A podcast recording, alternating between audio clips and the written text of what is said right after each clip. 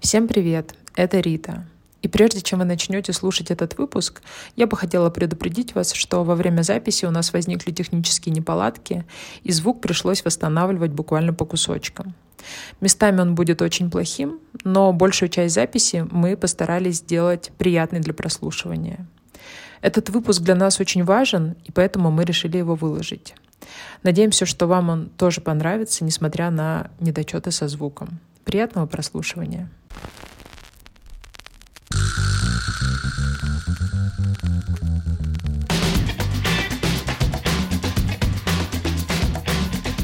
Всем привет, с вами подкаст «Бостонский брак» и в студии Рита, Аня и Мария Саксанова. О, здравствуйте. Да, здравствуйте. Мы даже, мы даже не вечером пишем.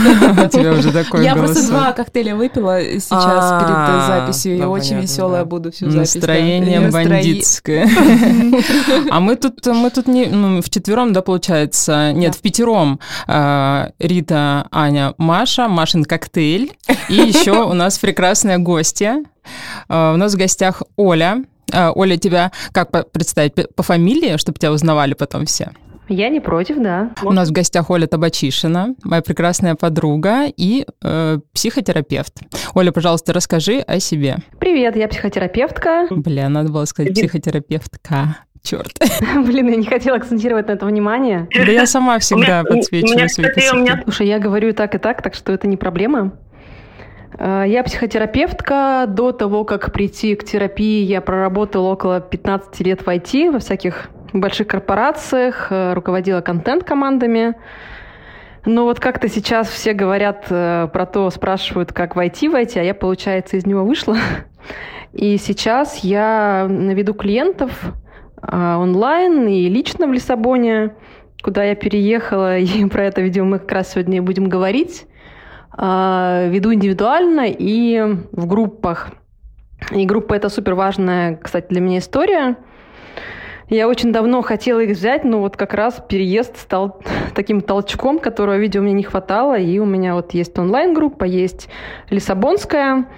И почему для меня это стало важно именно сейчас? Потому что я почувствовала, что очень много расщепленности стало вот на «мы» и «они» по каким-то очень формальным признакам. Типа кто-то переехал, кто-то остался, кто-то еще какие-то взаимные претензии. Потом я очень давно хотела делать группу именно для квир-людей, но как раз когда я начала формировать группы, вышел прекрасный наш закон. Да, наш прекрасный закон. Да, и я поняла, что я не хочу поддерживать э, вот это расщепление, атомизацию на то, что есть стол для взрослых, а есть стол для каких-то других людей. И мне очень ценно было собрать в группах разных людей, потому что проблемы у всех на самом деле одни и те же. Я бы хотела, чтобы люди это видели, видели друг друга и видели, что в нас э, довольно намного больше общего, чем различий, и как-то поддерживали друг друга, и вот, на мой взгляд, у меня а это в каком получается. Ты э, подходе работаешь? Я знаю, просто расскажи про э, нашим слушателям. У нас здесь в гостях был э, гештальт-терапевт. Ага. Э, расскажи про то, чем ты занимаешься? У меня основной метод – это транзактный анализ. Э, я окончила недавно длительный курс по европейскому стандарту, и так как невозможно прекратить учиться, и у всех нормальных психологов немножко мания на эту тему, то я планирую писать исследование, защищать его и выходить на сертификацию, которая валидна в Европе. Но я думаю, что мало кто знает метод вот так по названию, но знают, скорее всего, концепции, типа родители, ребенок взрослый, сценарий жизни, треугольник Карпмана, вот это вот все наши друзья.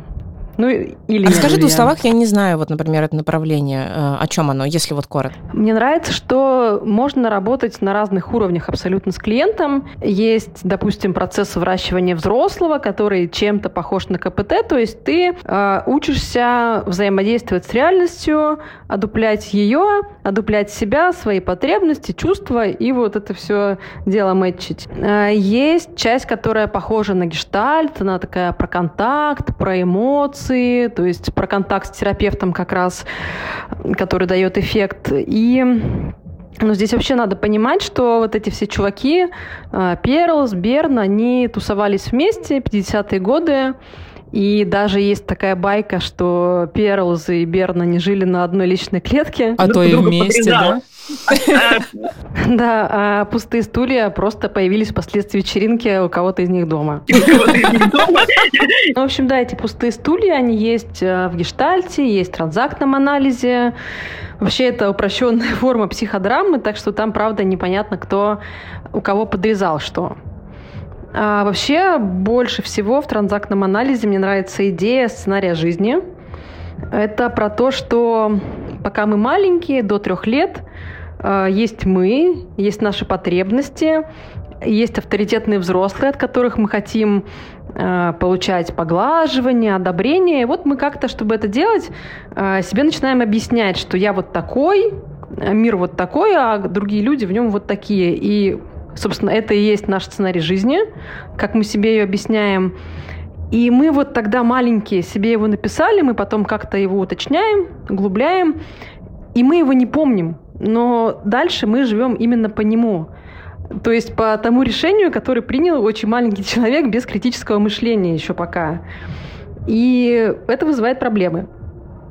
И вот мне очень нравится находить э, вот эти сценарии, помогать клиенту их видеть и понимать, как, может быть, можно свои потребности удовлетворить другим образом. То есть как будто бы сценарий — это некоторые шоры, это наши ограничения.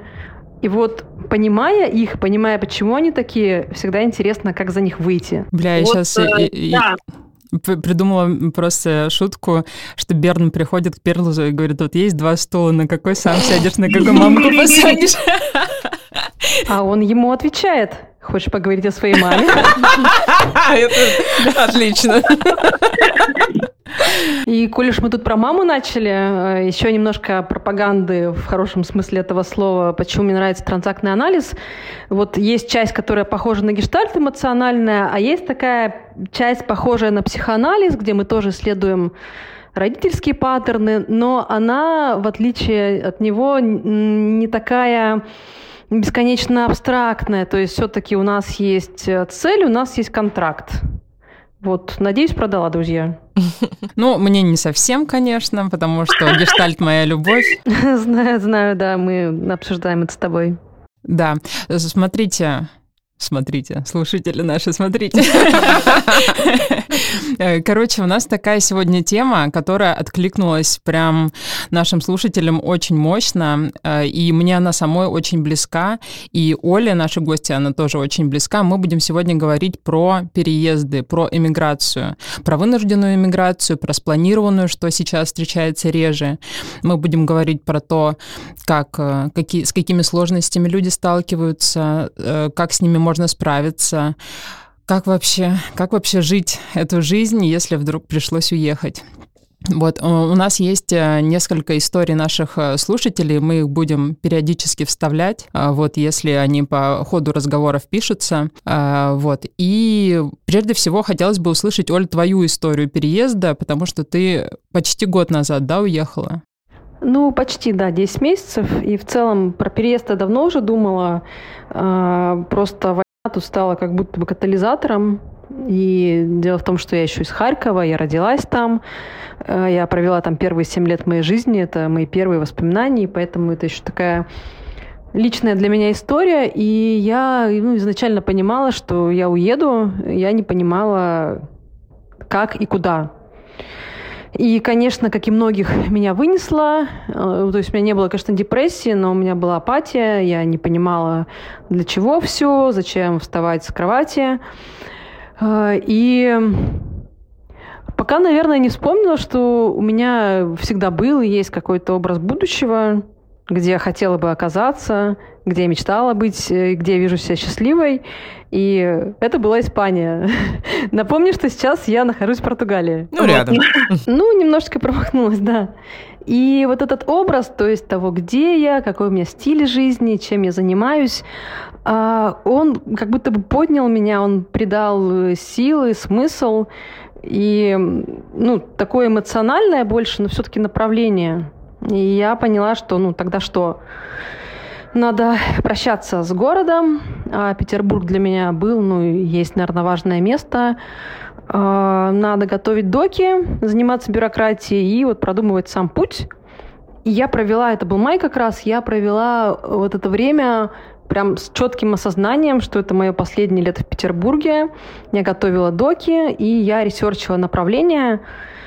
И вдруг я стала понимать, как-то по Инстаграму там же был поток, что люди, которые переезжают в Испанию, даже в мою Барселону, и в Португалию, где я никогда не была, вот как будто бы вторые мне ближе по духу, а учитывая, что я переезжала одна с кошечкой. Ну, в общем-то, это был супер важный фактор, так что, несмотря на то, что в Португалии еще проще легализоваться, вот это вот стало, это перевесило. А, вот ты, ты вот так момент... приняла решение? Я почему-то... Мне, мне кажется, мы с тобой об этом не говорили. Я, для меня это новость, что ты именно так приняла решение, потому что я подумала, ну, может, там какие-то... Да, это было абсолютно интуитивно, и вплоть до того, что я же начала уже учить испанский, и тоже, кстати, мне это помогало, потому что такой жизнерадостный язык. И я вижу по Инстаграму, что знакомая выкладывает, что ну что-то похожее. Я ей пишу, о, ты тоже учишь испанский? И она говорит, нет, это португальский. И выясняется, что вот она переезжает или там уже переехала. И говорит, Оля, Португалия, супер, я тебе тут все расскажу, покажу, как что. А факт тот, что у нас были общие знакомые, но мы толком никогда не дружили. И вот э, такая череда факторов случайных просто мне показала, как будто бы, что Португалия намного более welcoming. И у меня не было главного, у меня не было даты, но тоже я знала, что вот какой-то произойдет клик, и я пойму, что это оно. И таким кликом стала мобилизация. И хотя на меня она никак напрямую не влияла, но почему-то для меня стало это таким толчком, после которым я поняла, что ну вот это все, я больше не остаюсь. И я собралась э, за месяц. Э, месяц почему? Потому что 28 дней, э, да. Пока а, да. вакцина кошечки начнет действовать, да, да. Вот такое. Да, все месяц получается. И некоторые люди были в шоке от этого, что вот мы же только с тобой гуляли по Петербургу, и вот ты резко пакуешь чемоданы, уезжаешь. Но для меня это не было резко, это было естественно. И вот 21 э, час перелета. С кошечкой. Да, да, с моей невероятной кошечкой. И вот мы в Лиссабоне, в Португалии, где, кстати, до переезда я ни разу не была. Офигеть. Э, да, но я как-то я не сказала Рита, которая переехала нет. в Москву, которая тоже там один раз только была два часа. но это все-таки не другая страна. Ну интуиция, да, тоже. И слушай, не было у меня ни разу ощущения, что я как-то ошиблась. Угу, очень круто. Слушай, а прежде чем поговорить про сложности, с которыми ты столкнулась, угу. ты довольно долго уже находишься в Лиссабоне, мне хотелось бы поговорить, вот ты затронула тему прощания с местом. А, да. Были ли у тебя какие-то прям, не знаю, ритуалы, а, чтобы угу. прям как-то... Ну, для меня просто тоже, я сейчас это прохожу, проживаю, ага. я довольно давно решила переезжать, и для меня каждая, каждая моя прогулка — это ритуал прощания с местом. Мне Москва это стала. Оно и есть, да. да. Вот, я да, хотела спросить про это и еще про то, как э, своих друзей ты готовила или не готовила к своему отъезду? Вот как ты с ними все это время проживала?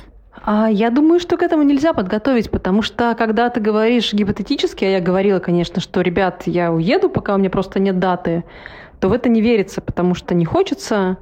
А когда у тебя появляется дата, и, и кстати, дата у меня появилась тоже довольно интересно, потому что, чтобы взять билет, мне нужно было э, дождаться выступления президента, чтобы узнать, не закроют ли границы, и ответа финнов, чтобы узнать, можно ли будет проехать через них.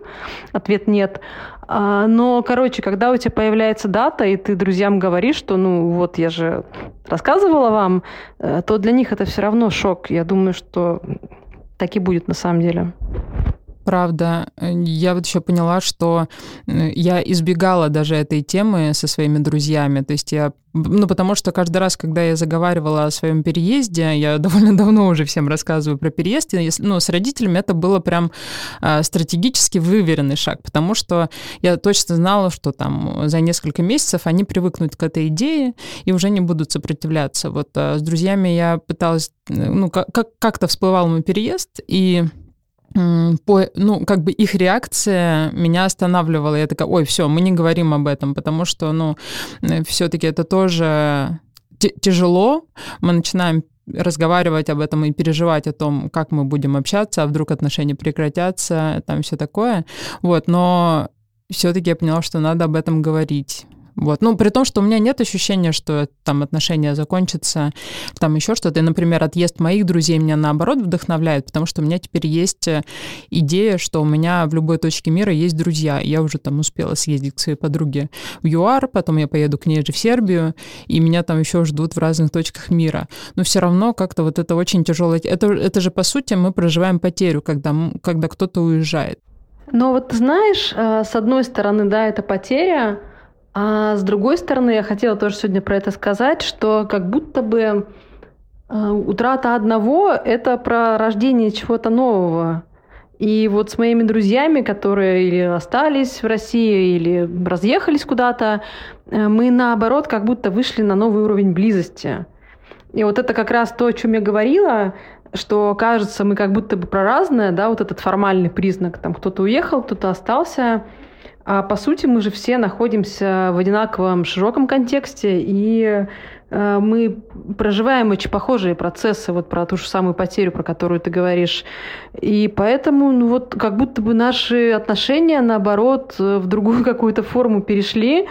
И там с одной моей подругой мы перезваниваемся, а с другой мы каждый день на войсах, и вот э, с третьей тоже, кстати. Короче, это про осознанность, про то, что если я понимаю, что эти люди мне важны, и я хочу, чтобы они остались в моей жизни, то я не готова наши отношения пускать на самотек. И значит, я э, буду искать какие-то новые формы. Типа вот одна любит звонки, другая войс, и я готова подстраиваться. Я хотела тоже Потому сказать, что... я тоже хотела сказать, ага. что реально меняются отношения с людьми, но они не прерываются.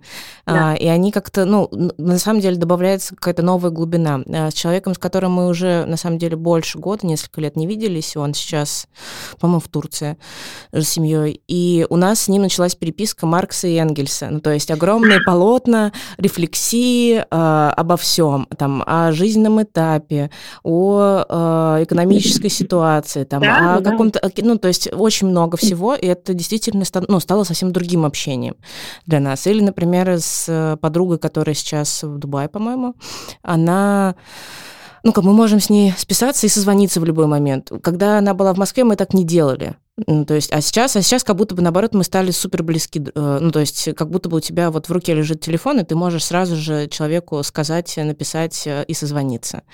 А, сейчас тоже вот я перед записью у меня был э, там, больше часа, мы болтали с другом, который в Мадриде живет, и мы тоже созвонились, и, ну, я просто уже такая, слушай, Андрей, мне пора уже бежать, на самом деле, на запись. А, а так бы мы бы еще пару часов проболтали, и это тоже очень классно. У нас теперь есть возможность обмениваться какими-то событиями из своей, ну, из разной жизни. То есть он мне рассказывал, наверное, полчаса про погоду в Мадриде, э, про то, как он там выживает сейчас. Э, ну, то есть это тоже, ну, тоже по-другому. И не, не хуже, не лучше, просто по-другому. Да, и у меня такое ощущение, что пока я жила в Петербурге, мы настолько сильно уважали границы друг друга, что как будто бы даже что-то упускали. Типа, что я буду человека там по фигне какой-то беспокоить, как ты говоришь про погоду говорить. А тут так много внутренних процессов происходит, что и ты понимаешь, что на том конце тоже, что тебе абсолютно нормально их вбросить. Я больше переживала, как мама воспримет, если честно. Потому что на момент моего прекрасного принятия этого решения моя мама была не в городе, она была в отпуске. Я не хотела ей его портить, я ждала, пока она вернулась. Я переживала, как она отреагирует, потому что у меня мама эмоциональная, и как-то вот я опасалась ее реакции. А но, но это не было для нее сюрпризом. В смысле, это также, ну, она также знала, что ты долго к этому готовишься, идешь. Нет, нет. Э, ну, я говорила ей в теории, но конкретно я ей рассказала, когда она уже вернулась из отпуска, я говорю, слушай, вот такая история, я все. У меня уже есть даты, билеты. Я боюсь, конечно, ее реакции. Она говорит, слушай, я просто как мама, у меня язык не поворачивался тебе такое сказать. Но, если честно, я считаю, что для тебя это будет самым правильным решением. И для меня это было такой поддержкой, и это, это очень круто. Маме респект. Да. Блин, это, это очень круто. Да, особенно когда от родителей не ждешь такой сильной угу. поддержки, они ее дают, и это дикое облегчение, я понимаю тебя. Мои пока на той стадии, что они такие, ну, может, ты все-таки не поедешь. Э, посмотри, в каком ты красивом городе живешь. Ну, вот, Рит, ну, что ты там будешь делать в горах своих? Да, это очень круто. Так, а мне хочется уже перейти к части. Вот, да, давай. Ну, просто мне очень хочется, чтобы наш выпуск стал каким-то ну, поддерживающим э, для людей, которые уехали или собираются уехать. И давайте поговорим о сложностях. Вот расскажи, с чем конкретно ты столкнулась. Mm-hmm. Был ли у тебя, например, вот этот э, медовый месяц мигранта, да, знаете? Который, mm-hmm. да, там, там же волнами идет это все, да. Да, я сейчас поясню, mm-hmm. что, ну, наверное, все знают про то, что ты переезжаешь и ближе, ну, и все, там, не знаю, как, у всех по-разному, да, какое-то время ты испытываешь эйфорию от переезда, радуешься этому, типа, думаешь, что это лучшее решение в жизни, а потом все это идет на спад, и ты просто погружаешься в какую-то дикую тоску. Когда вдруг обнаруживается, что, ну, вот эта большая разница, тебя догоняет то, что до твоей психики, наверное, доходит, что случилось, что ты утратил все какие-то связи социальные, какие-то привычные штуки, и ты погружаешься в какое-то вот такое состояние. Было ли у тебя такое, и что, что вообще с тобой происходило? До сих пор есть. Э, на самом деле я не до конца уверена в этой теории. То есть так-то оно так, но не совсем. Вообще в целом вот это пять стадий адаптации в эмиграции, это напоминает всю концепцию проживания горя, утраты, в том плане, что туристическую фазу, эту эйфорию, да, ее можно сравнить а, с торгом отрицанием, типа, да, все, все у меня нормально в жизни, Потом где-то там наступает депрессия, мы себя в ней находим, и через депрессию мы приходим к принятию. То есть вот эта концепция, она плюс-минус про это. И так же, как и в стадиях проживания горя, все очень сильно индивидуально в том плане, что какой-то фазы может просто не быть. И особенно учитывая, что, вот как ты, Рит, говорила, да, это миграция для многих вынужденная. И тогда о каком туризме идет речь, если человек сразу в какое-то выживание попадает и может себя чувствовать э, растерянно, где я, что я, почему. А, во-вторых, э, они, конечно же, идут нелинейно, то есть нет такого, что я оторвала календарь, и вот я обнаружила себя на новой фазе «Привет, депрессия», допустим. То есть она циклично, а, то, то приходит, то уходит, или что ты имеешь? Ну да, то есть это больше не линейный процесс, это волны. И вот это как раз третье, да, что бывают малые циклы, а бывают большие циклы. И мне кажется, что по сути первые свои два месяца я более-менее как-то прожила эти стадии, но если смотреть на более долгий период, вот здесь почти год, то тоже плюс-минус более растянутой какой-то плоскости тоже они продолжают приходить. Просто, может быть, не в том порядке, а в каком-то более хаотичном. И, конечно, не в той очередности, в которой написано в учебниках. Но мы здесь больше говорим, вот я и мои друзья, про, ну, вот про волны что понятно, что тяжело, но ты как-то живешь и справляешься, а потом тебя может накрыть, ну, какой-то просто чушью разъебать абсолютной. А, вот у меня недавно такое было, что не помню, что я там решала, какие-то бюрократические темы очередные. Ну и как-то держишься, все нормально. Ну, что-то здесь не получилось, там не получилось, но, но ты норм. А потом я, осваивая крипто-кошелек, я отправила свои деньги немножечко не туда. Но я, короче, как-то держалась. А вот вечером я решила себе приготовить блюдо, и я его посыпала черным пер перцем из мельницы. И в этот момент крышку сорвало, и все просыпалось. Ага, и у тебя сорвало крышку, да. Да, и у меня тоже сорвало. Поэтому, если про стадии, стадии есть, там, допустим, эйфорию взять, да, она у меня была первые пару недель, но и сейчас я, допустим, могу гулять по Лиссабону и думать, блин, а как красиво. Так что мне кажется, описание стадии, оно более-менее верное, но вот их очередность – это такой хаос, присущий всем нам, и я бы скорее э, вот про это говорила. Угу. Может быть, сейчас тогда послушаем войс uh, от нашего подписчика одного. Да, давайте начнем uh, от Ромы. Привет. Я переехал из Новосибирска в 22 году в Алматы. Но сначала я переехал в Ташкент, жил там пару месяцев, потом переехал в Алматы. Э, было тяжело, сейчас сильно легче. Самое, наверное, заметное и важное, чем стоит сказать, это то, что переезд стал акселератором того, что закончились мои отношения романтические, долгие. Выяснилось, что э, довольно разные и планы на жизнь, и готовность к такой штуке, как переезд, прочие условия, например, аэрофобия, амбиции, э, ну, вообще, короче, план на жизнь. В общем, переезд это сильно все обнажил, вот, актуализировал. Это, это не схождение. Ну, а дальше чего? стандартные сложности релаканта, эмигранта, как угодно можно называть. Самая главная сложность — это то, что невозможно или крайне тяжело что-то планировать, ничего не понятно. В моем случае это был незапланированный переезд, следовательно, подготовиться я не успел. Вот это вот вся штука и стресс про э, то, что тяжело планировать даже какие-то обычные вещи, она, естественно, усилилась. Куча времени, внимания и а, энергии и стресса было потрачено на то, чтобы вернуть в свою жизнь самые обычные вещи, типа а чё, как деньги переводить, где покупать что, как жить, как сделать так, чтобы э, на жизнь хватило, где вещи свои взять привычные. Ну вот какие-то вот такие вещи, как будто тебе снова, не знаю, пять лет, что-то такое. Ну это самое сложное, дурацкое, но лечится временем и просто тратой этого самого внимания, ресурсов и так далее. Очень сильно помогало, ну, конечно, комьюнити, то есть какие-то случайные, параллельные, горизонтальные, в смысле, горизонтальные связи через там, чаты, форумы и так далее, советы незнакомых людей, знакомых людей. Очень сильно помогали друзья, и даже те, э, с которыми, казалось бы, перестал общаться или не перестал общаться, а стал общаться в режиме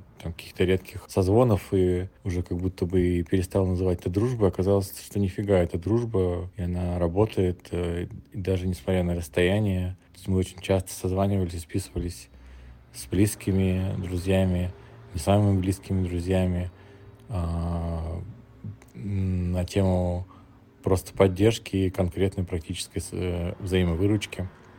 Это очень-очень сильно помогало.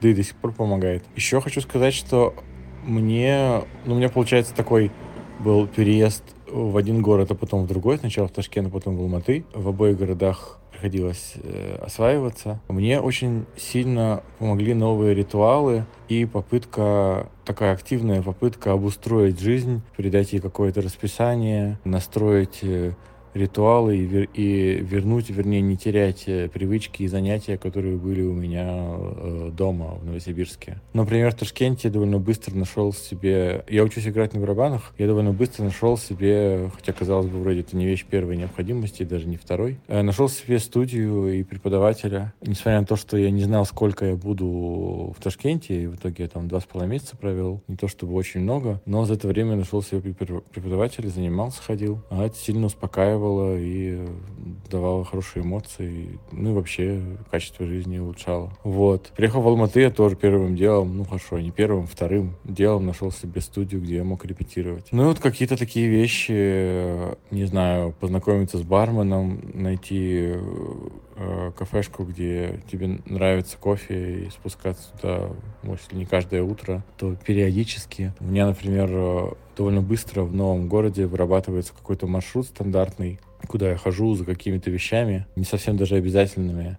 Например, есть такая деталь, что в Казахстане очень развитая популярная доставка еды, можно, можно не уходить из дома, не требуется. А, но я не часто так делаю, я специально ухожу из дома а, и хожу по разным лавочкам, магазинам, не хожу в супермаркет, а просто потому что я уже знаю продавцов, и это разнообразие жизни заставляет э, выйти из дома. Я удаленщик, это еще актуальнее становится. Вот. Э, ну, в общем, такие детальки помогают не свихнуться и как-то почувствовать, что жизнь ритмична, жизнь идет, она более-менее предсказуемо и приятно при этом. Э, мне кажется, ну, круто, что в, этом, в этой записи есть прям конкретные советы.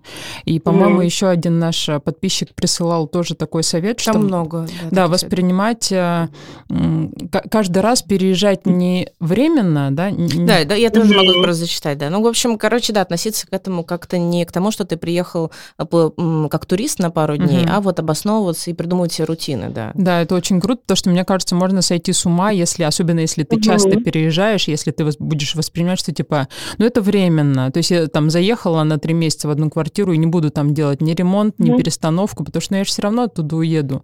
Такое это какой-то лимп прям получается, да. как будто бы ты застреваешь в этом состоянии и не живешь. У меня многие, кстати, друзья на это жалуются, что ну, отложенная какая-то жизнь возникает. Угу. Ты не принимаешь решение о покупке. Зачем мне обрастать вещами дополнительно? Сейчас по больному бьешь. Я как раз сейчас собирала вещи. Я думаю, блядь, сколько у меня их. А ну зачем они мне все? Потом думаю, ну, ну это же мои вещи. А, ну, это на самом деле это не только про вещи, это про то, что заняться каким-то новым хобби. А, ну, то есть какие-то долгосрочные планы ребята не строят. Сейчас, сейчас, сейчас я вот э, куда-то перееду, что-то сделаю, и тогда заживу. И, ну, это грустно, конечно, да. Угу. А я еще хотела тут подсветить момент, который э, вскользь упомянулся, про отношения.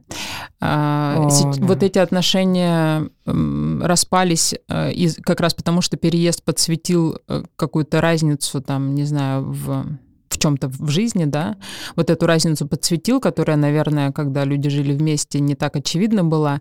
Вот, а я еще хотела бы поговорить про, ту, про такую тему, когда люди вместе переезжают, особенно кто-то за кем-то. Вот эта история, а, Олегу дали офер, которую в Твиттере все месили. А, вот у Оли как раз такая история. Может, да. давайте я тогда ее и включу.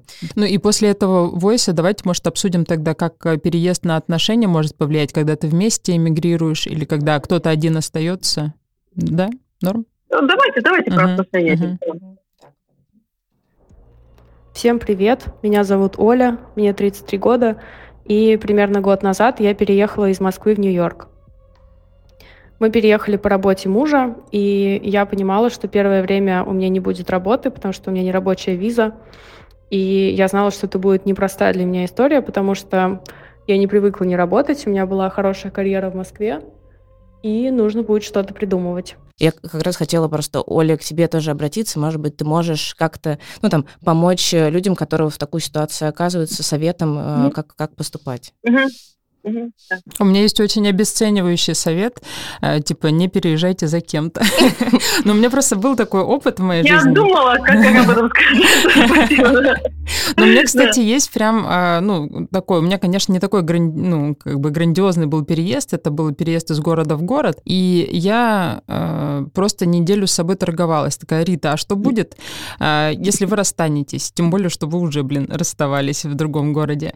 И я понимала, что, ну, то есть я, во-первых, с этим человеком вела переговоры, э, э, с этим человеком, за которого я собиралась замуж, э, переговоры, и говорю, ну, я первое время не буду работать, ты будешь меня обеспечивать, вообще можешь не работать. Конечно, оказалось херней полной, и я с собой договорилась, типа, а, во-первых, подсветила вот эту возможность, что, скорее всего, я останусь одна в незнакомом городе, где у меня нет друзей и работы, и, ну, приняла вот это вот как-то такой, такой сценарий и, и сама себе сказала, Рита, ты совсем справишься. Ну, так и случилось, в общем-то, и я не очень верю вот в эти все истории переезда за кем-то, и очень рада за людей, которые не расстаются, и у которых, правда, там, которым удается сохранить отношения, но все-таки, мне кажется, тут очень нужно иметь план для себя, если ты останешься один. Да, и ты, получается, понимала, для чего ты переезжаешь, и вот это Нет. для чего?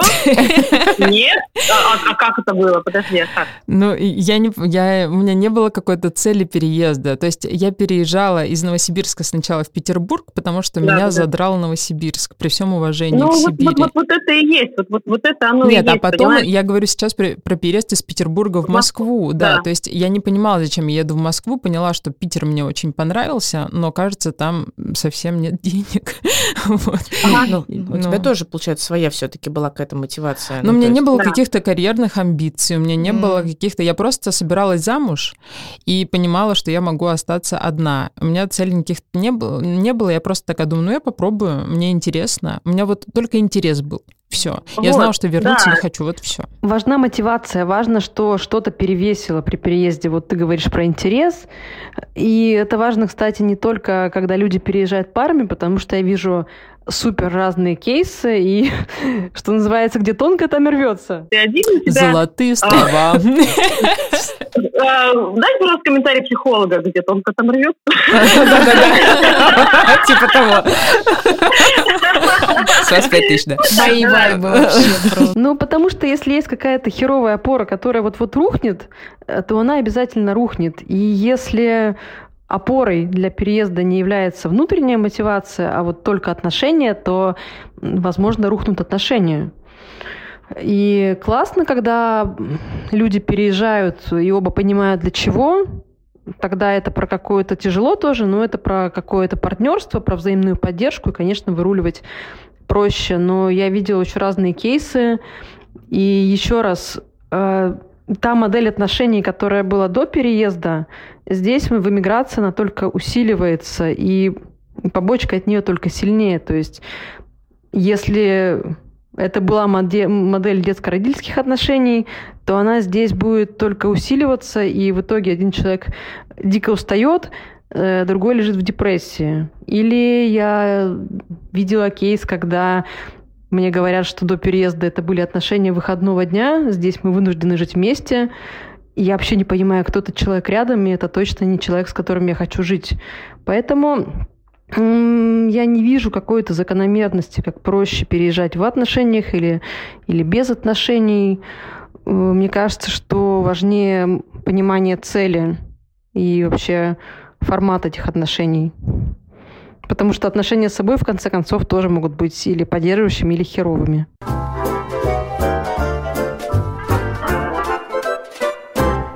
Оль, скажи, как тебе вообще в Лиссабоне? Как там, да? Знаете, друзья, Как ты вообще там-то? Как? ну, я ну, не жалуюсь, но солнце сейчас бьет глаза сильно, к сожалению, плохо воспитан. Ну, по-разному, по-разному. То есть Лиссабон, конечно, супер. И это если как раз про медовый месяц говорить. Но да, есть какие-то штуки непривычные, а есть и приятные, с другой стороны. И не то чтобы плюсы перевешивают, хотя вот типа солнце это приятно и так далее, но вот скорее как раз перевешивает мое понимание того, для чего я здесь. Вот опять, если про смыслы говорить, и это мое понимание для чего, зачем, оно перевешивает какие-то неприятности типа бюрократии. То есть я понимаю зачем, и мне норм.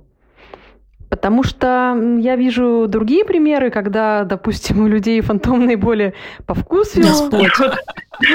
Я прям серьезно говорю. Яндекс Лавки нет в Лиссабоне, блин, ну как же... Да, да, да, да. И это к теме про смыслы опять.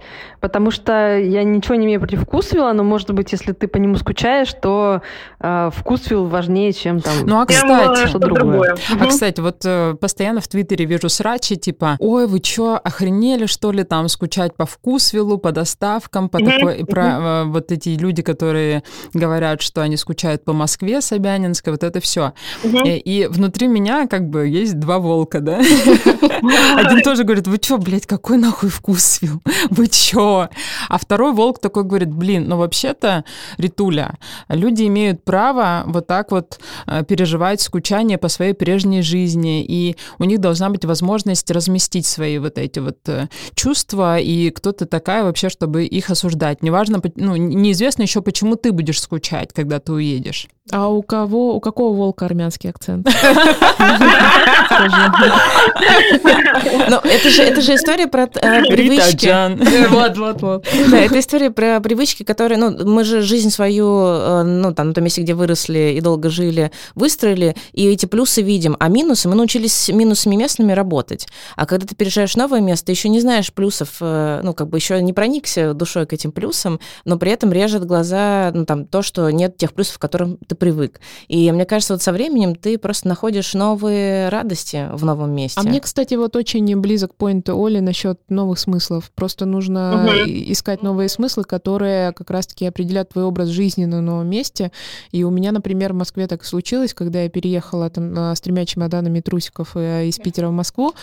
А, и я тоже приехала абсолютно в холодный э, город, совершенно одна я была, и у меня не было ни друзей, тут ни Не то, что в Воркута, Маш, да? А, не, в Воркуте... Да не, в Воркуте я жила до 13 лет, я как-то уже... Уже не помнишь этот опыт, да? Я уже не помню этот опыт, да. В Воркуте было, кстати, очень хорошо. Я очень долго грустила. Вот бы вернуться. Да, я очень долго грустила по этому городу. До сих пор э, думаю, может быть, я летом туда съезжу. Ну, пока нет.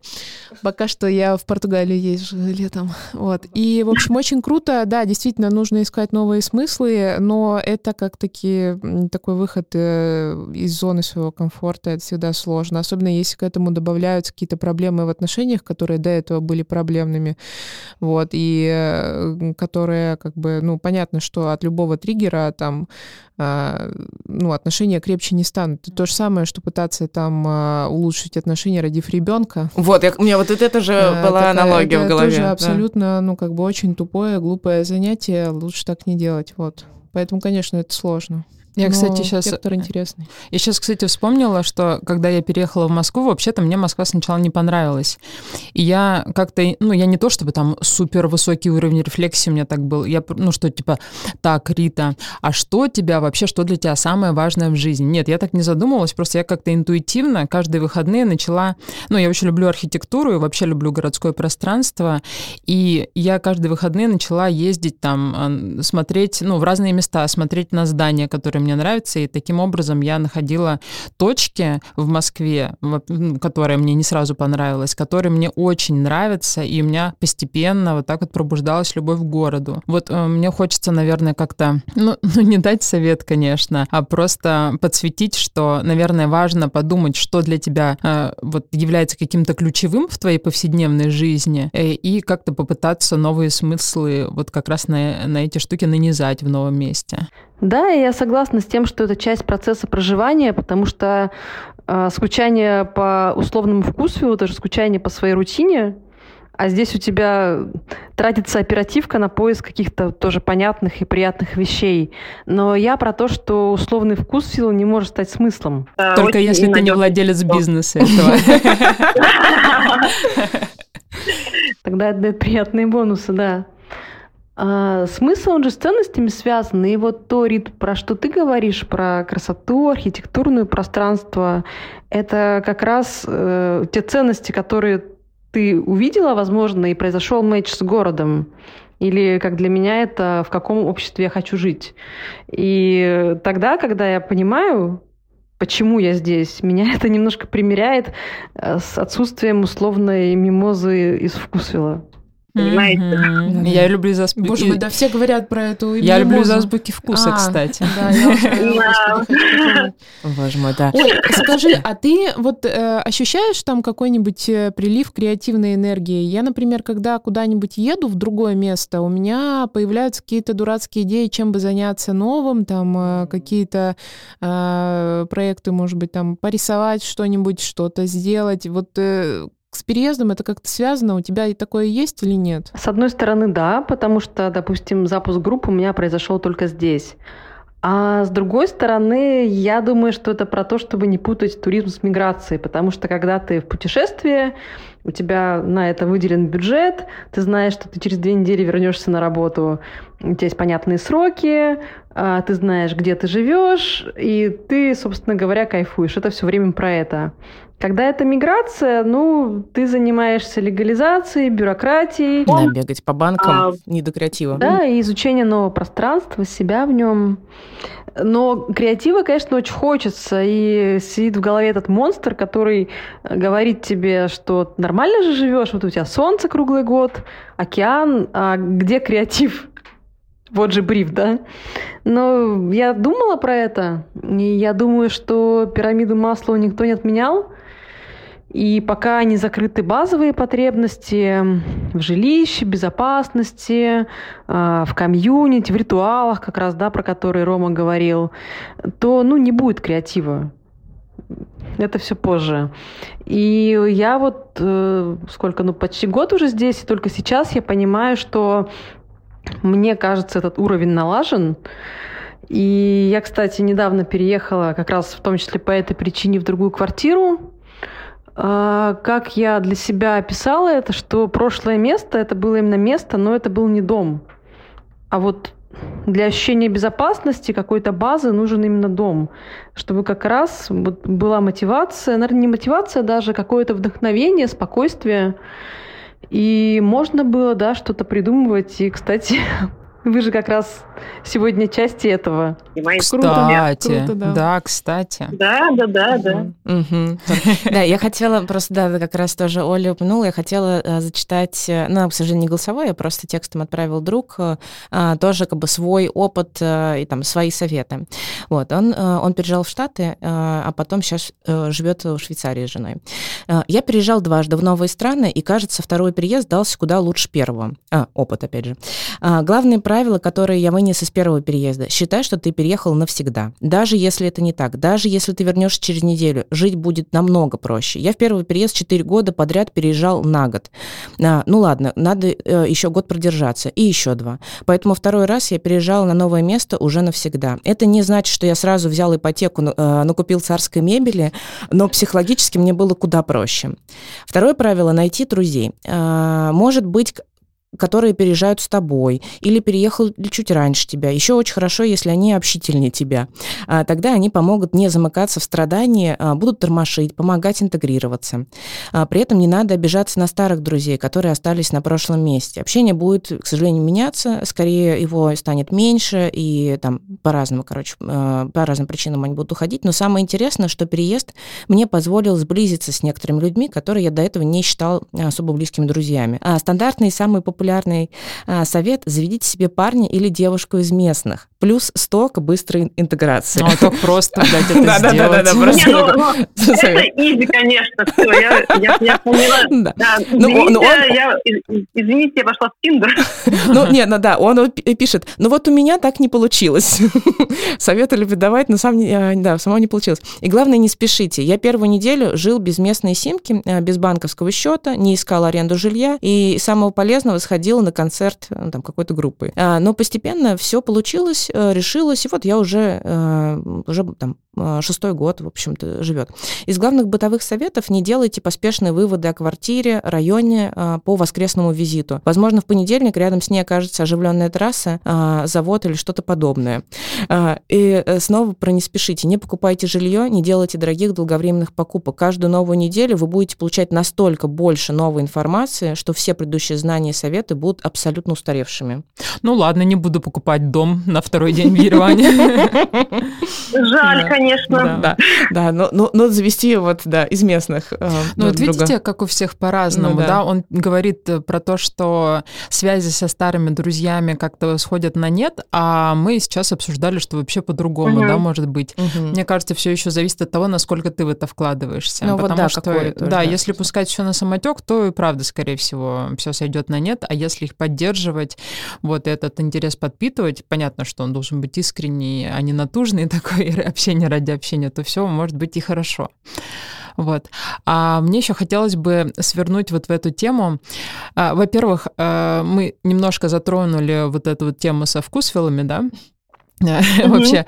И хочется продолжить эту тему. Одна наша подруга прислала голосовух, и там есть э, в конце такой момент, где она говорит, что у нее на уровне тела заблокировалась тоска по родине, что она вообще не скучает по Москве, по России, mm-hmm. хотя Москву она очень любила, и Россию тоже.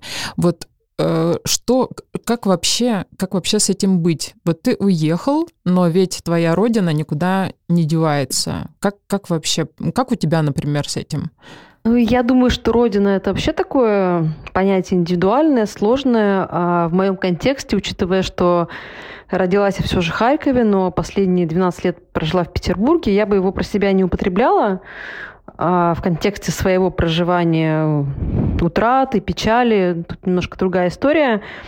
Но, кстати, если говорить про то, что мне было сложно, помимо там бытовых всяких штук, то это вот как раз у меня были пара волн печали по Петербургу, а, не по России, не по Новосибирску, где я тоже прожила довольно долгое время, а вот именно а, по Петербургу, по городу, но я для себя поняла, что Петербург для меня это не место, это время.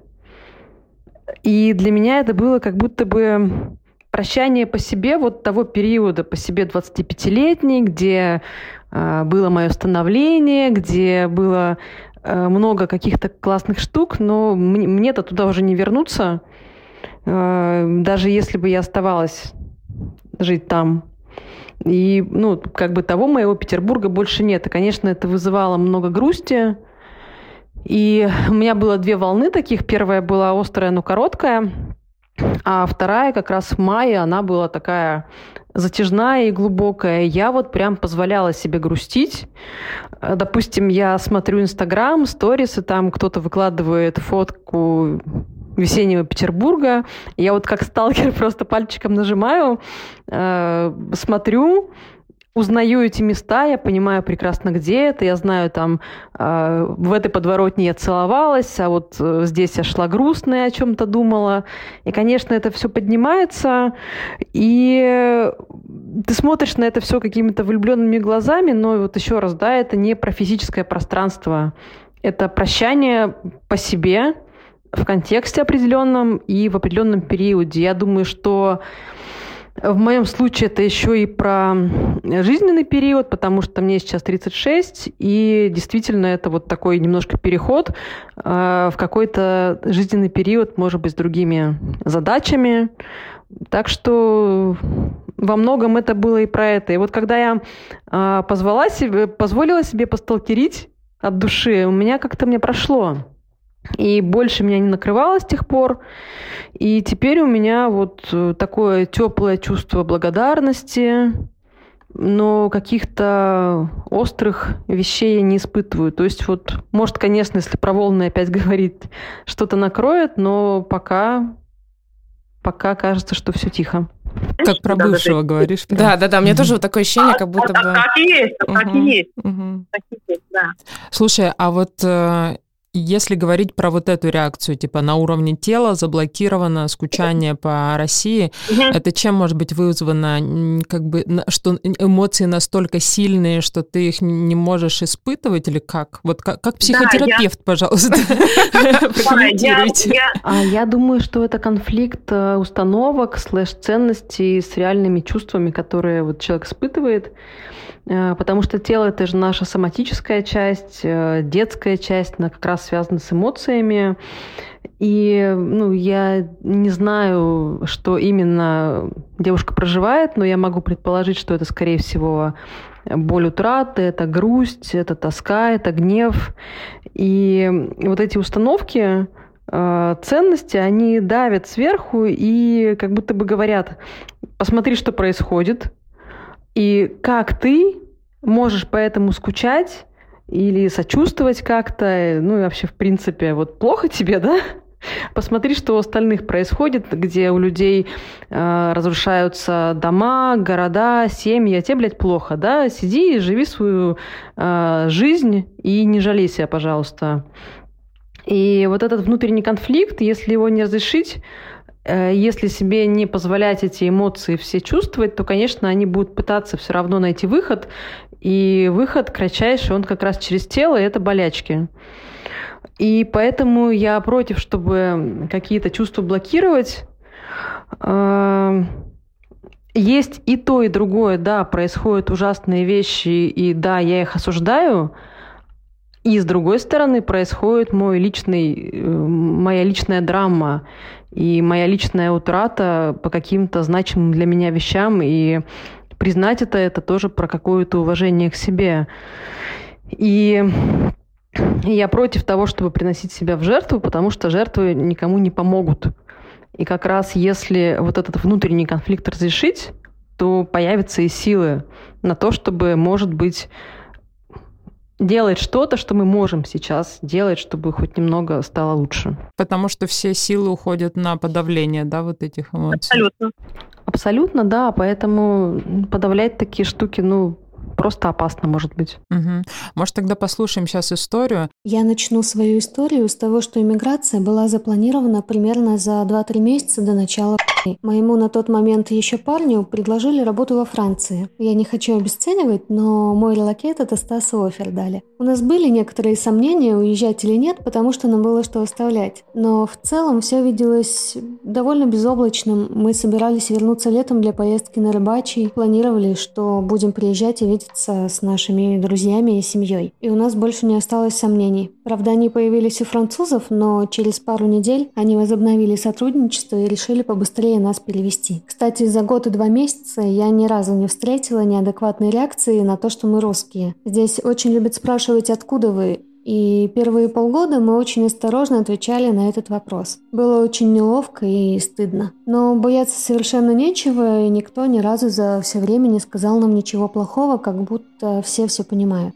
Итак, э, начался этап оформления документов. И все на фоне того, что в Украине бомбят жилые дома. А в самой России происходит какой-то лютый сюр, хотя ты выходишь на улицу, а там все такая же Москва, как будто ничего не произошло. Когда в твоей голове просто эмоциональный ядерный взрыв. И еще фоном очень много страха за будущее. Ничего, кроме огромных очередей в банкоматы Тинькова за валютой, не говорит о том, что что-то случилось, и это добавляет диссонанса. Психика, конечно, не вывозит все это совсем. И, видимо, я настолько остро на все отреагировала, что за два месяца вырастила себе огромную 10-сантиметровую гормональную опухоль. На самом деле этому даже есть медицинское объяснение, и когда врачи говорят тебе снизить уровень стресса, то стоит хотя бы попытаться. Долгое время эту опухоль не могли диагностировать, и я просто не знаю, как описать тот страх, когда из твоего живота торчит нечто, что не могут назвать. И так я жила месяца полтора, пока не сменила клинику, где мне поставили диагноз и сказали оперировать. А я, к слову, ужасно боюсь операции, особенно наркоза. Это какой-то абсолютно иррациональный страх, я начинаю очень плакать, и совсем себя не контролирую, и меня трясет. Вот настолько я боюсь операции. К тому же мне еще и вылетать примерно через три недели. В это время муж уже находился во Франции.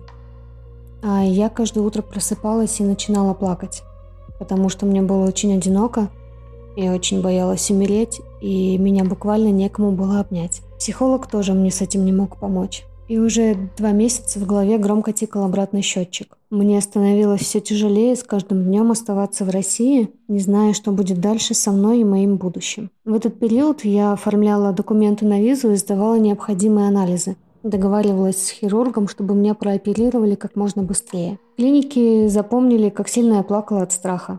Но все прошло хорошо. И спустя шесть дней после операции я с огромными тяжелыми чемоданами, кошкой и швами на животе, которые очень болели, вылетела из страны. Мы с кошкой летели 15 часов. Швы я снимала уже здесь. Первый день, когда я прилетела, я, кажется, даже не почувствовала вкуса еды. А это мой такой мощный маркер общего состояния. Настолько я была вымотана тем, что произошло со мной лично. И я точно знаю, что не хочу возвращаться. Да, иммиграция это непросто. И нужна большая работа с собой и своей жизнью, чтобы сделать эту жизнь полноценной. Тебе нужно учить языки для интеграции в общество, начинать строить жизнь заново, искать друзей, мониторить свое состояние и всегда находить за что держаться. Мне повезло. Франция – прекрасная страна для жизни, и здесь я счастлива и в безопасности. И совсем не скучаю по родине. Мне хорошо, и я счастлива. Только где-то там на заднем фоне мне машет ручкой непрожитый до конца стресс. Хей, скучала по мне? Когда-нибудь я мощно все это проработаю и, наверное, перестану об этом говорить. Но не прямо сейчас. Ну, вот это и есть про пресловутое проживать. То есть э, первое понимать, что со мной происходит, и второе давать этому выход. И если больно, то делать все, что хочется, чтобы избавиться от этого, потому что эмоция, еще раз, да, все равно будет искать выход. И, вероятно, этот выход будет через тело. И вот я еще вижу некоторое противоречие между тем, что я счастлива, но я в стрессе. Я проработаю, но не сейчас. И тогда хочется спросить, ну а почему не сейчас, если оно вот именно сейчас уже есть, и вы об этом и говорите. И не очень понятно, почему сейчас не время, и почему вот эти «но», почему не «и», почему я не могу быть в стрессе и проживать, и как-то тем самым позаботиться о себе, все-таки разрешить себе это, чтобы стало легче. Слушай, а вот ты говоришь, да, проживать чувства. Э, а как можно, не знаю, поп... ну, я просто часто слышу э эту фразу: нужно проживать чувства, нужно как-то это прорабатывать. Ну, ну, для меня это вообще звучит, ну как бы э, устал, отдохни там, я не знаю, ну в смысле нервничаешь, пойди пообщайся с друзьями, но как совет, который ну не полезен, в смысле он не может помочь тебе самому это сделать, если ты не умеешь. Да, вот как э, все-таки по-простому, не знаю, э, что это значит? проживать эти чувства. То есть ты уже сказала о том, что очень важно не откладывать чувствование этих эмоций, что если сейчас происходит пиздец, то важно признавать это сейчас и не откладывать. А вот именно сам процесс, как это проживать эмоции, что это значит? Ну, если по-простому, то вот мой пример, э, у меня поднималось очень много гнева, и я вернулась на бокс. И там действительно ты сбрасываешь себе вот это все, и положение вещей это не меняет, но к тебе возвращается какая-то способность действовать, мыслить, ну и в принципе ты, ты приходишь в норму, ты снимаешь часть стресса. Если это печаль, то не стесняться плакать, с сочувствием к себе относиться, а, боль проговаривать, понимать, почему мне больно. Ну, короче, вот относиться к себе как заботливый родитель хороший, отнесся бы к ребенку, которому плохо. А, то есть легализовывать чувства, да, ты злишься, это нормально. Тебе грустно, потому что я тебя понимаю. А не говорить, что другим хуже, и вообще там у тебя тройка в четверти, и давай там что-нибудь. То есть заботой. Кстати, меня так разматывало вообще. А, я не помню, может быть, я уже говорила об этом на подкасте, но я часто, сейчас меньше, но раньше часто сталкивалась с такой попыткой пристыдить тех, кто остался в России, типа, да как вы можете жить, вообще-то ваши налоги идут там, сами знаете куда, а я в это время, типа, в России и не могу уехать, потому что, э, ну, в моей семье произошли определенные события не очень хорошие, я не могу физически уехать, я не могу там бросить своих родителей. И меня так это злило вообще. Вот мне кажется, тут важно отделять мнение какого-то человека, пусть даже это твой друг, как в моем случае было, а, от э, своего мнения и все-таки разрешить себе, правда, испытывать э, то, что ты испытываешь. И э, вот эти еще попытки пристыдить тех, кто там, о боже мой, веселится угу. во время таких событий. Выкладывает фотографии там с... Да, с вечеринок, с каких-нибудь. Да, или там летней Москвы. Да. Вот а я думаю, что, во-первых, моложе мы уже не будем, а во-вторых, завтра может закончиться жизнь, мы не знаем, да, об этом. Каждый выпуск об этом говорим. Мне кажется, наоборот, это очень круто, если... Э, ну, то есть понятно, что реакции у всех разные. Кто-то замирает, кто-то там еще какие-то испытывает. Но мне кажется, это большая ценность, если ты во время таких событий можешь э, веселиться и проживать эту жизнь, то это, наоборот, очень круто. Потому что, ну, правда, непонятно, когда он может закончиться. Да, да уж. А, я, да, я хотела Машину включить. Я хотела добавить историю а, одной из моих подруг, а, ну, бывшая коллега. А, она, ну, просто это в тему тоже про то, что жить жизнь а, и все такое. Я сейчас попробую включить. Так, на случай, если нужна быть смешная история, а, у нас а, случилось так, что в один день нас затопили соседи снизу. Это был еще один челлендж, потому что, мне кажется, я вообще, в принципе, никогда в своей жизни не сталкивалась, что меня кто-то либо топил даже сверху. Нас затопили соседи снизу. Это была жара 37 градусов, у нас нет э, дома кондиционера. Я живу с подругой. И мы, конечно, это еще было воскресенье. Воскресенье, в принципе, мало чего работает в Португалии. А, это была неделя, когда приехал Папа Римский в, в Лиссабон, конкретно в наш район. То есть было очень много тысяч паломников, там больше, по-моему, я не помню, но очень много людей, в общем, приехало в Лиссабон, не помню точно числа. А, но был достаточно так сложный день и нас затопили соседи снизу. А я помню ну, весь день, как в тумане, потому что мы постоянно а, убирали эту воду. Она ну, только-только она, ты ее убираешь, а, становится сухим пол через пару часов или там через 20 минут, иногда через почти сразу ее снова заливают. А, нам удалось решить с помощью хозяйки. А, нам очень повезло с хозяйкой, она очень быстро достаточно пыталась это решить, и по меркам Португалии ну, решили в течение суток. И это очень классно. То есть уже вечером мы пили винишко в сухой квартире. А, но это был такой интересный опыт, и мы смеемся, потому что с подругой, которой я живу, у нас не совпадают рабочие, ну, даже не рабочие, а жизненные циклы, и мы очень редко пересекаемся в квартире, на самом деле, и, в принципе, общаемся скорее, когда назначаем конкретную встречу, куда-то там где-то встречаемся. И мы смеялись, что это был некоторый наш тимбилдинг, потому что такое количество времени одновременно в квартире вместе мы не проводили. Вот. Эм, достаточно сложная история именно эмоционально, но мы смеялись, мы в какой-то момент даже включали подкасты, включали, по-моему, женский стендап, потому что ты просто весь день тратишь, проводишь время на кухне, моя, драете полы. И такие, ну ладно, давайте, давай хотя бы посмеемся. И, наверное, это очень ценно, когда, в принципе, во-первых, есть друзья, которые могут в таких ситуациях помочь, и наверное, ценно а, всегда уметь посмеяться над э, текущей ситуацией и сделать ее хотя бы как-то лучше, хотя бы включить смешное видео и посмеяться. А вот, кстати, в тему друзей. Тут у нас уже был прекрасный совет «Заведите себе парня или девушку из местных». Да, мы знаем, что это просто утопия. Сразу не надейтесь. Не, ну, может, кому-то и везет. Вот. Э, но я и в России-то себе никого найти не могу. А как заводить друзей, когда ты уехал? Есть какие-то, может быть, лайфхаки? Вот у тебя появились Или лайфхакс. Да, я потом тоже включу э, э, небольшое аудио, но да, вот, Оля, у тебя есть какие-то приемы, советы?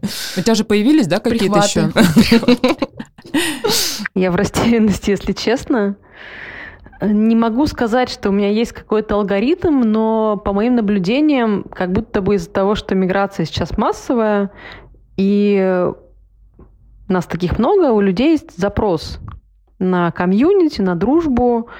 И процесс происходит так, что как будто бы вы сначала все очень интенсивно сближаетесь, в такой снежный ком слепляетесь, а потом ты начинаешь замечать, что э, не все снежинки одинаково классные, ну или точнее, не все тебе подходят. То есть уже э, начинается процесс выбора своих, и с кем-то вы уже заходите на почву дружбы. Но в целом мне, мне правда видится так, что запрос этот есть сейчас у многих, даже те, кто переехал в паре, потому что хочется понимать, что э, не ты такой, жизнь такая, что те сложности, с которыми ты сталкиваешься, это не ты тупишь, не тебе жизнь палки в колеса ставит, а действительно вот это такие реалии, и когда ты понимаешь, что на другом конце то же самое, у какого-то ряда людей, которые тебе близки по ценностям и по бэкграунду, может быть, то это, конечно, способствует сближению. Ну и как, как будто бы мы все тут немножко обнулились. И, кстати, если говорить про какие-то теории, вот мы говорили про Э, адаптацию, про пять стадий, а есть еще такая теория жизненных циклов. Эм, она говорит про то, что ребенок, когда рождается, и до 18 лет он проходит шесть стадий определенных, и мы потом эти стадии повторяем какие-то определенные. И э, вот первая стадия это как раз стадия быть, когда ребенок рождается на свет, он ничего не понимает. Это очень похоже на то, что мы испытываем в эмиграции. Дальше идет стадия делать, когда мы просто тычемся э, как будто бы об углы, разбиваем коленки, пытаемся понять, что происходит. Поэтому третья стадия – это стадия думать. И тоже мы как-то здесь себя начинаем осознавать. Э, четвертая стадия – это стадия идентификации, а какой я тогда в этом мире. Ну и там еще две. я просто на четвертой сейчас. Но вот, вот это скорее у меня отзывается, господи, не хотела это говорить. Как-то так я и вижу, как будто бы мы все обнулились, и немножко все детки, даже досуг, он такой немножко про развлечение, чего тоже не было в таких объемах, может быть, в жизни до иммиграции, потому что, конечно, чем-то надо балансировать. Э, так что, да, мы тут все немножко в песочнице. То есть, как в детстве можно подойти и сказать, типа, теперь ты э, друг мой. Теперь примерно так, да? А как тебя зовут? Давай дружить. На конфет, да. Ну, кстати говоря, есть же уже общий контекст, как будто бы, это, знаете, когда ты, например, завел собаку, и там с собачниками, с другими... Вот у меня так одна переехала тоже, да. Да, сталкиваешься с другими собачниками, и у вас вообще нет какого-то барьера для общения. Или, например, когда а, выходят родители на детскую площадку с детьми. То есть уже есть как будто будто бы общая тема для разговора, и потом уже важно, правда, за, за этим еще и увидеть, а есть ли еще другие у вас точки касания, ну, потому что там наличие собаки, это не знаешь... Ну... Не, ну иногда как раз, о, ты еще на велосипеде катаешься, ну, то есть и начинается так дружба. Да. Да. Угу. У меня, например, подружка нашла чувака местного в Тиндере. Просто она лайкала История себе... успеха. Да, история успеха, поделюсь с вами. Девочки, налайкала себе прекрасного португальца, очень приятного, я уже к ним приезжала в гости и замечательно потусила с ними. Такой вообще доброжелательный чувак, а, милый, она ему просто написала, типа, чувак, мне нужна помощь переехать с одной квартиры на другую. В вот, Тиндере, да? Вместо, да, в Тиндере, э, типа, привет, помоги. И он такой, типа, ну да, конечно, конечно, я тебе помогу, и приехала, а она красавица у меня.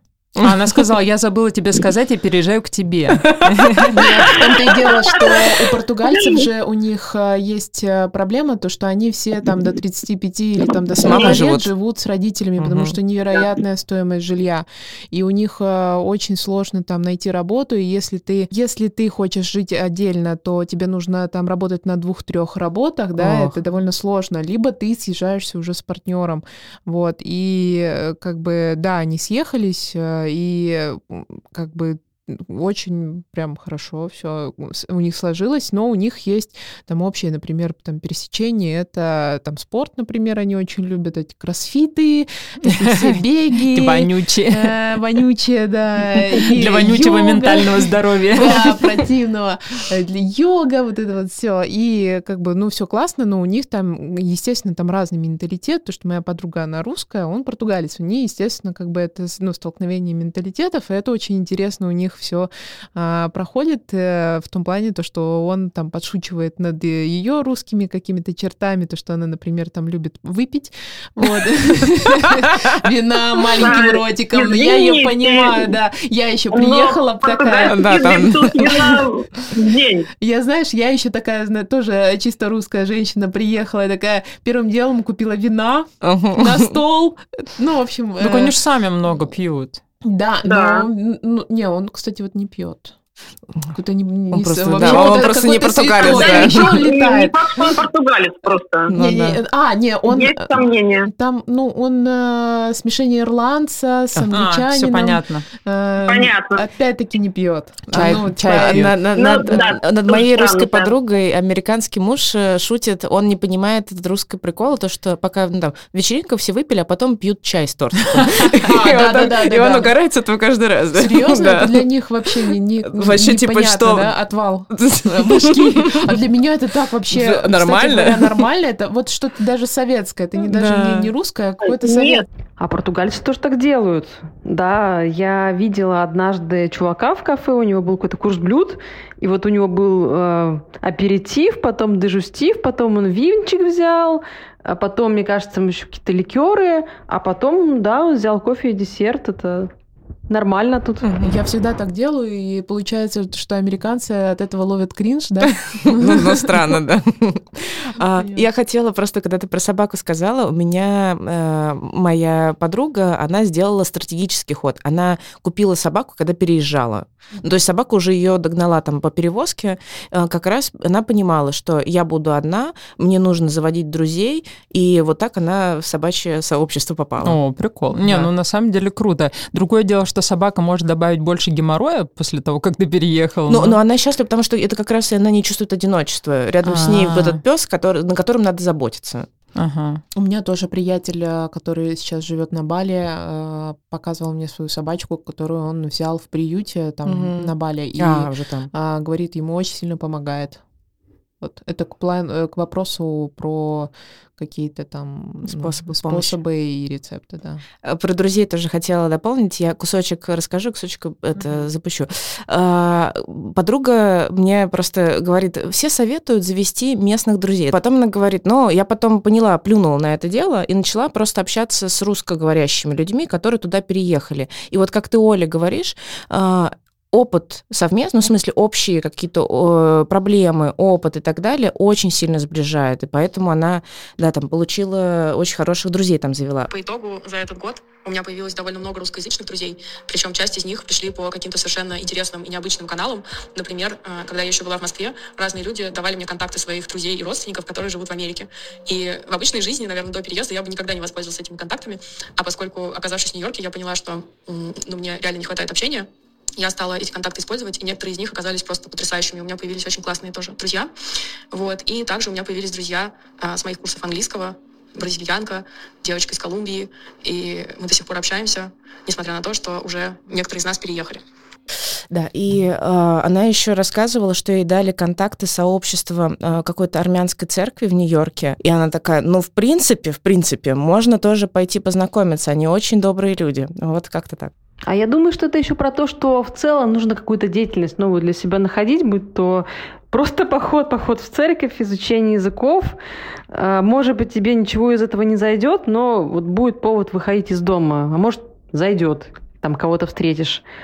Я, я пошла в какой-то момент тоже на курсы португальского, и у меня была мысль, что, может, я там с кем-то интересным познакомлюсь, там было такое международное комьюнити, но как-то нет, вот у меня не сложилось, не зашло. А это были офлайн а... какие-то занятия или онлайн? Да, это был прям институт, и на самом деле я потом пожалела, потому что, как выяснилось, к концу семестра почему-то я про это не подумала, там были экзамены, и это было максимально не в кассу со всякими моими другими делами. Вот к теме про то, что стратегически важно себя не перегружать, но вот как-то на, на своих ошибках я сделала эти выводы. А я еще хотела спросить у тебя, вот за эти 10 месяцев э, в Португалии, с каким самым, э, я не знаю, ярким отличием э, культурным ты столкнулась? Что-то такое тебя, может быть, поразило? Почему-то я а, такой кокетку включила. Есть такая штука, да, не знаю, насколько это про культурные особенности, еще, наверное, и про мои личные. Мне надо быстро, мне надо все сразу, я вот что-то сделала, мячик на ту сторону перекинула, и мне нужен с такой же скоростью ответ. Я вот терпеть не могу ждать, я не знаю, куда сидеть в этот момент. А у португальцев есть прекрасное правило. Одно дело в день. А лучше Красная, это я без. португалка а, получается. Да, а лучше нет, если честно. А лучше без дела. а лучше на несколько дней, да. Да, вот днем надо отдохнуть, понимаете? В обеденный перерыв, там, в обеденный перерыв надо бахнуть винчика или песка. Ага. Вот, э, вечером надо встретиться с близкими. Вот это жизнь. И на самом деле... Маш, ты просто, да, не той стране меня это, меня что-то во мне это поворачивает, и кажется, очень правильно это. Так что аманья, Очень правильно. Аманья, да. Не нужно, не нужно торопиться никуда вообще. Блин. Ты уже в правильном да. месте находишься, не торопись. Абсолютно, абсолютно, да. Слушай, а что тебе больше всего нравится в Лиссабоне? Вот какое место или куда, куда-нибудь сходить? Вот что тебе нравится? Есть место силы? Ах, я же из Петербурга, что означает, что я Болото? Болото или болото? Вы знаете, что в прошлом году в Петербурге было больше солнечных дней, чем в Москве, так что не надо. Конечно. На, на полтора. Раз в сто лет, может быть, да, такое. Ну, это набережная, причем там есть такой кусок набережной, который пош, э, с туристами, кафешками, туда я хожу редко, есть кусок набережной, где тебя могут ограбить, туда я тоже стараюсь не ходить. А есть э, такой кусок набережной немножко андеграундный, а, с какими-то с пристанью, короче, немножко похож на Петербург, с пристанью, барами, и там мало людей. А, вот я не скажу, где он находится, потому что мне нравится, что там мало людей, но знаете, что меня там можно найти. А, на набережной. Ну, короче говоря, набережная классно. Да. А ты была в порту? Я была в порту, да, и есть такой миф, что петербуржцам больше нравится порту, чем Лиссабон, и, в общем, это Мне не тоже миф. порту больше понравился. Я вот этим летом а, совершила прекрасный а, трип по порту Лиссабона, еще вокруг порту я поездила в, по городкам, а, съездила около Лиссабона на мыс Рока и там вот этим вот по, двор, по дворцам, и я, конечно, больш, под большим впечатлением а, от вообще от страны, в принципе, от того, а, насколько у них вот эти вот маленькие рыбацкие городки, насколько они чистые, насколько они красивые, обустроенные, а, прекрасные. И я не ожидала такого, в принципе, а, потому что ребята мне говорят, мы тебя сегодня в маленький рыбацкий городок, деревню перевезем. И я думала, ага, ну там, наверное, бараки. Э, типа просто мы походим, прием, походим и поедем, пойдем дальше. А они меня привозят в какой-то там белокаменный вообще город, э, где там прекрасные, э, красивые дома, где есть какой-то крышесносный католический храм, где прекрасные какие-то вот эти вот набережные, прекрасные рестораны. Я такая, в смысле, вы серьезно, как бы это, это не столица? Но для меня очень, конечно, было удивительно то, что нет никакого разрыва между столицей и каким-то обычным простым городом. Вот, э, где там численность населения, я не знаю, там 5-10 тысяч человек, но оно все выглядит совершенно не так. Для меня это был какой-то куль- срыв культурного шаблона, потому что для меня, вот в России, например, это а, там а, единственные города, где стоит жить, там Москва и Питер, там, может, Новосибирск, Екатеринбург, да, и больше, а в остальных, как бы, а, а в остальных городах это, ну, полный пиздец творится. И для меня вот э, было очень удивительно, что в других странах может быть не так и круто. Но я еще хочется сказать немножко в защиту других городов, типа Нижнего Новгорода, они тоже очень классные. Да, я кстати, на... Нижний Новгород, да, ну там... В общем, короче, да, да, сейчас начнем такие оценивать города. Да, Но мысль понятна. Ну да, идея понятна, что да, действительно, в некоторые города приезжаешь, вот с постсоветской такой вот архитектурой, э, когда думаешь, ну тут понятно, почему Не, когда я езжу по маленьким городкам, например, там Тула какая-нибудь, для меня очень радостно, что хотя бы центр начинает реставрировать реставрировать, да. чем-то хотя бы хоть как-то начинают заниматься, потому что на вот этот вот а, пиздец и ну вот э, разруху смотреть уже просто ну, невозможно. Периодически бывает просто просто стыдно и там страшно и как-то я не знаю, просто это ужас какой-то пиздец. Вот, но а, но блин, а, в Португалии, конечно, я была рада то, что по крайней мере налоги людей понятно на что идут, хотя они там э, невероятно высокие. Очень, очень, да. Да, там что-то 50 50%, 60% и Жесть. И там еще прогрессивная отдаешь. шкала там до да, 70%. Да. Нет, насчет прогрессивной шкалы я очень согласна, потому что нечего быть слишком богатым. богатым. Это вообще расслабляет, и тебя, и ты теряешь свою, свое смирение. Это очень важно, кстати говоря. Да, очень важно. Смирим наше эго. Да, да. Очень нужно смиренное эго свое держать, и тогда все будет хорошо на самом деле. Никаких неврозов, ничего у тебя не будет. Просто Надо ты будешь... это. Ну, Олеш, ты со мной согласна, да? Ты же дева, да? Э, понимаешь, как, как бы, чтобы выйти из зоны комфорта, нужно сначала в нее войти. Да, согласна, согласна. Нет, это, это понятно. Это понятно. это я про богатых людей говорю. Надо быть больше духовно богатым. Как только я окажусь там, обязательно, да, займемся таким. Смогу дать свой Скорее бы стать богатой, чтобы ходить и говорить, ну, деньги это не главное, не в деньгах Да, да, да, главное духовное богатство. Нужно смирение немножко. Ой, да. Так, ну что? Ой, я мы просто про позитив стали говорить, а, ну, стали говорить о том, что позитивные какие-то моменты. Я проснулась, там. и мы начали говорить про, про бухло, позитив. позитив. Да, да, да. Я хотела, а, наверное, последнее от себя а, аудио. Девчонка, мы с ней вместе в университете были. Она рожала, два раза рожала в России и один раз родила в Германии. И рассказала про этот опыт. Я просто хотела поделиться, ну, как бы, что-то хорошее. Какой-то прикол такой? Это у нее географические роды или что? Она любит просто поездить, поражать, да, по разным странам? Да-да. Не, я хотела спросить, это хобби у нее? А, одновременно шутка. Привет, меня зовут Марина, мне 33. Три года назад, в самый разгар пандемии, мы с семьей переехали в Германию. Живя в маленькой комнате в общежитии, я узнала о своей третьей беременности, которую не доносила до конца. Мой ребенок родился на два с половиной месяца раньше срока, и после экстренной операции я два месяца пребывала в реанимации и ухаживала за младенцем.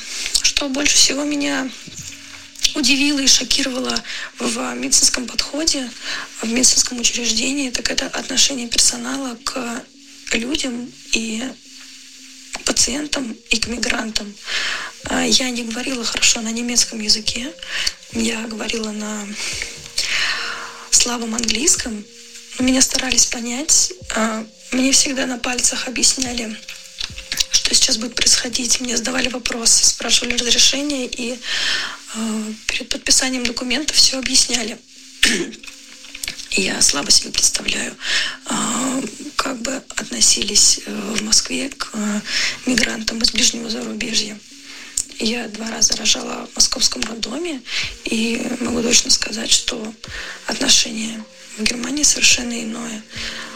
Все время меня складывалось ощущение, и в голове крутилась мысль, что в Германии по части медицины все сделано людьми для людей.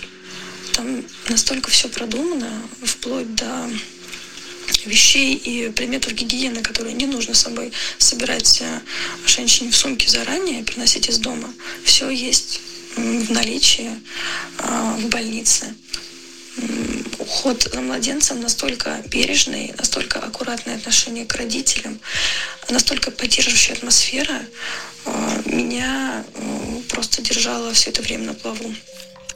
Вот, то, что тоже про позитивные моменты. И мне очень... Я, я на самом деле... Ну, какие-то вещи, которые кажутся как будто бы, ну, супер естественно, когда ты живешь в какой-то среде, привыкаешь, вот, как говорю, вот нет каких-то... Ну, там, не, не замечаешь эти плюсы. А, а, она там рассказывает дальше о том, что... А, такое ощущение, что медицинский персонал приходит в больницу в ресурсе. Ну, то есть, э, да, как бы в потоке, что, в ресурсе. Что, что казалось бы нормально, но почему-то нас Да, да, да, а нас да? это удивляет и шокирует, да.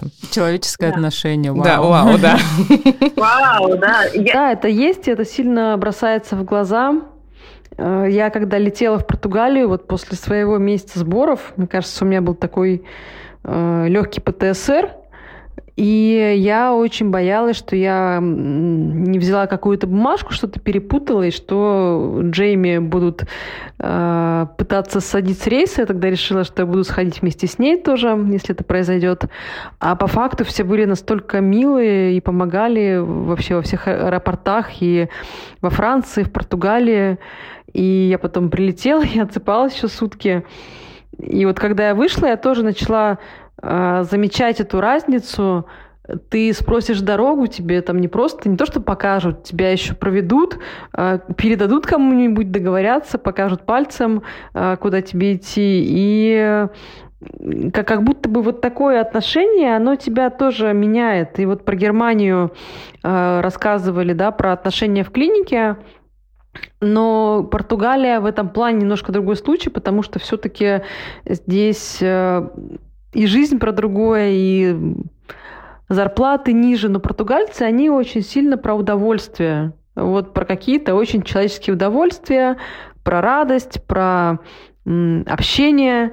И ты сначала удивляешься, а потом ты понимаешь, что, если честно, вот это вот все нормально, и вот так и хочется жить из удовольствия, не запариваться о чем-то, да, вот опять к теме про одно дело в день.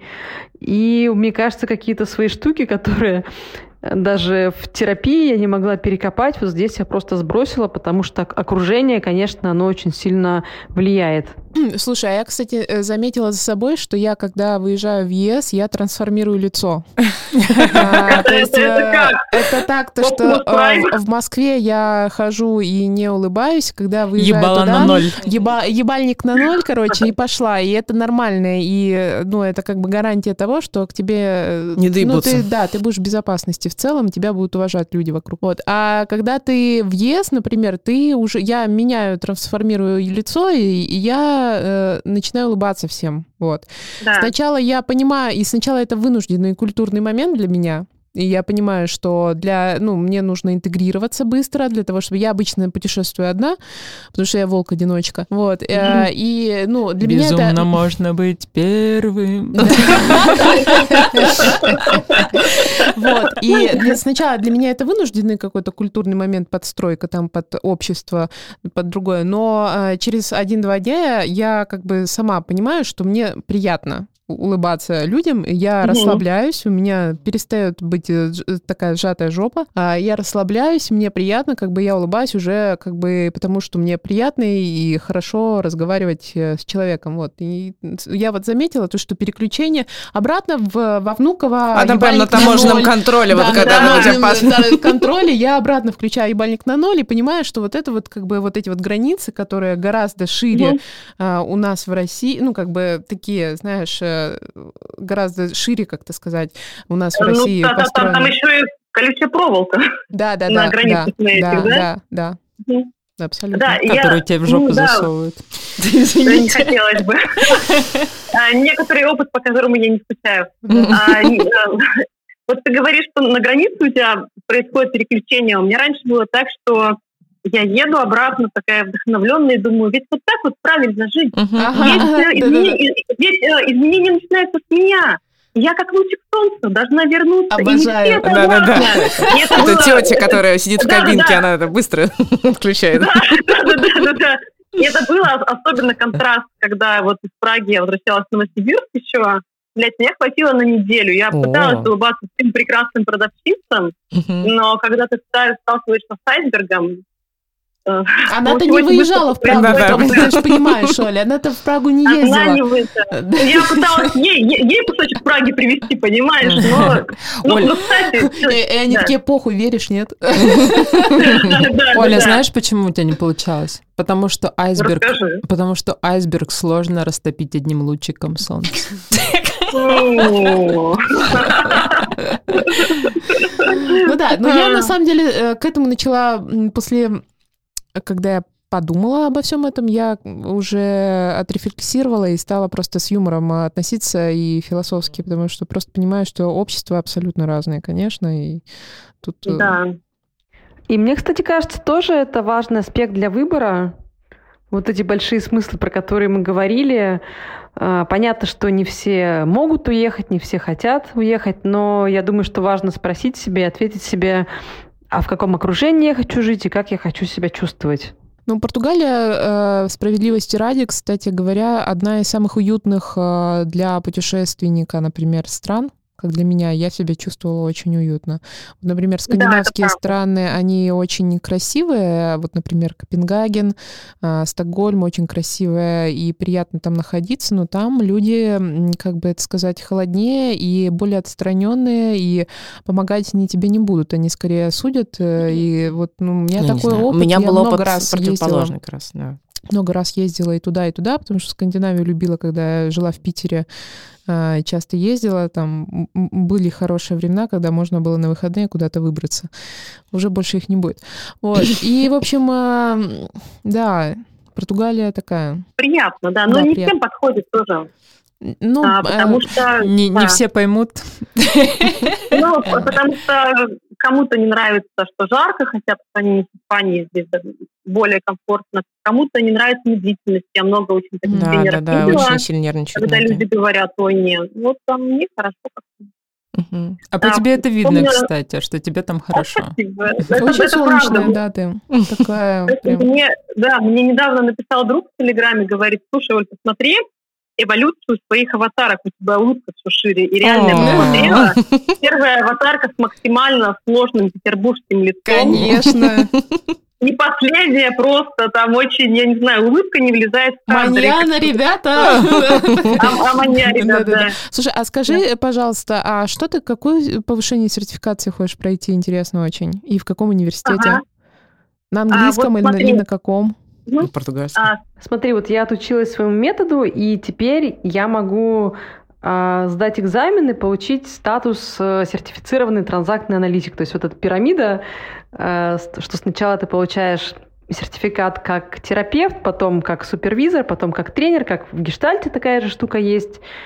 И вот, вот эту первую ступень я могу защитить. Для этого мне нужно взять и описать э, кейс клиента, и как я в принципе его вижу там по всем э, постулатам, и как я применяю методы в работе с ним, как я помогла, как эти методы помогли.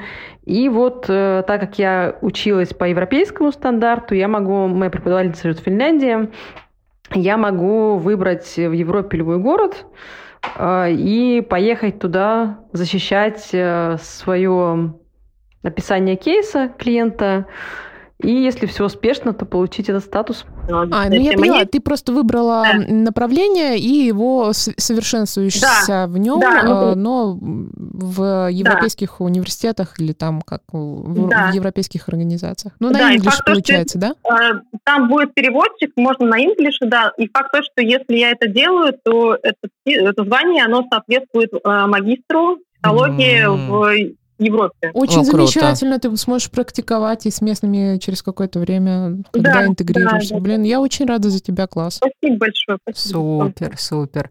Нам э, уже, я думаю, можно подводить итоги. Э, мне кажется, что хоть и было много сложных моментов, о которых мы говорили, мне кажется, в целом выпуск получился вдохновляющим.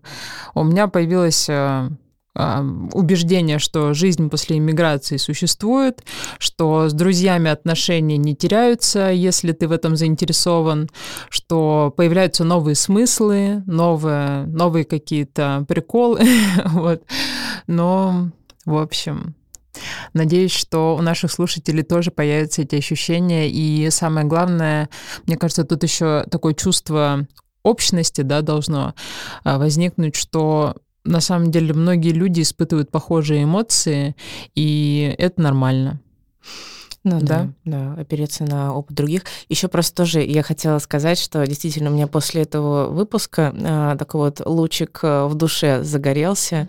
А, очень приятно было с тобой пообщаться, Оля, и ну просто Спасибо. да, то, что поделилась своим опытом, и как-то я не, вот ну особенно сейчас ты начала отвечать Маше на вопросы про обучение, и у меня как-то mm-hmm. вот в голове это простроилась картинка твоей жизни, я уже представила себе вот эту историю, да, ты нашла дом, у тебя там кошка, а, mm-hmm. да, и ты практикуешь там, очень классно. Так радостно Спасибо в душе. Да, очень радостно за тебя. Ну, мне, мне очень радостно за тебя. А этот случай тебя э, согрел, потому что ты не айсберг. Получается так. да. Получается, вот такой мы тест провели. А вы точно психотерапевт? Оля, спасибо большое, что пришла к нам. Спасибо, что э, обсудила с нами такую сложную, большую тему. Вот. Э, я думаю, что наши слушатели получат большое удовольствие, как и мы во время разговора. Спасибо, что спасибо послушали. Спасибо, что позвали. Да. Да, что позвали. Очень с вами круто, тепло тоже и рада была познакомиться. О, класс. Спасибо, что дослушали этот выпуск до конца. Подписывайтесь на наш подкаст на всех подкаст-платформах. Подписывайтесь на наш телеграм-канал. Он называется «Бостонский брак». Ставьте нам лайки, огонечки, оценочки в Apple подкастах. В общем, любите нас, как и мы вас. А мы вам обязательно ответим взаимностью, потому что у нас нет избегающего типа привязанности Все, всех целуем, всем пока-пока. Пока-пока. Пока-пока.